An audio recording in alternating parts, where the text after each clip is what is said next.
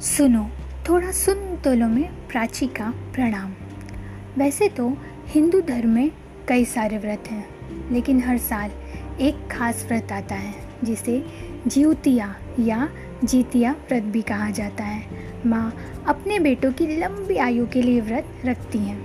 मैं अक्सर ये सोचा करती हूँ कि क्यों ये सिर्फ़ बेटों के लिए रखा जाता है, बेटी के लिए क्यों नहीं? अब सवाल आया है तो जवाब भी खोजना बनता है।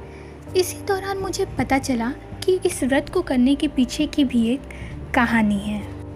आप ये भी समझ सकते हैं कि ये व्रत अपने आप में एक वरदान है, जो जुड़ा है महाभारत और कृष्ण से। महाभारत के युद्ध में पिता की मौत के बाद अश्वत्थामा बहुत नाराज़ था।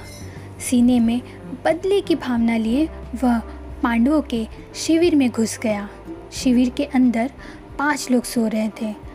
अश्वत्थामा ने उन्हें पांडव समझकर मार डाला। कहा जाता है कि ये सभी द्रौपदी की पाँच संतानें थीं। अर्जुन ने अश्वत्थामा को बंदी बनाकर उसकी दिव्य मणि छीन ली। फिर क्या क्रोध में आकर अश्वत्थामा ने अभिमन्यु की पत्नी के गर्भ में पल रहे बच्चे को मार डाला।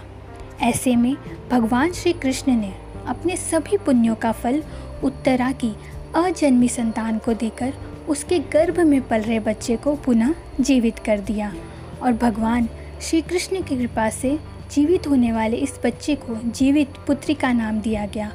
तभी से संतान की लंबी उम्र और मंगल कामना के लिए हर साल जीतिया व्रत रखने की परंपरा को निभाया जाता है। तो अब पता चला कि ये व्रत बेटों के लिए क्यों किया जाता है? फ़िलहाल मैं चलती हूँ, अपनी आवाज़ के साथ जल्द लौटूँगी।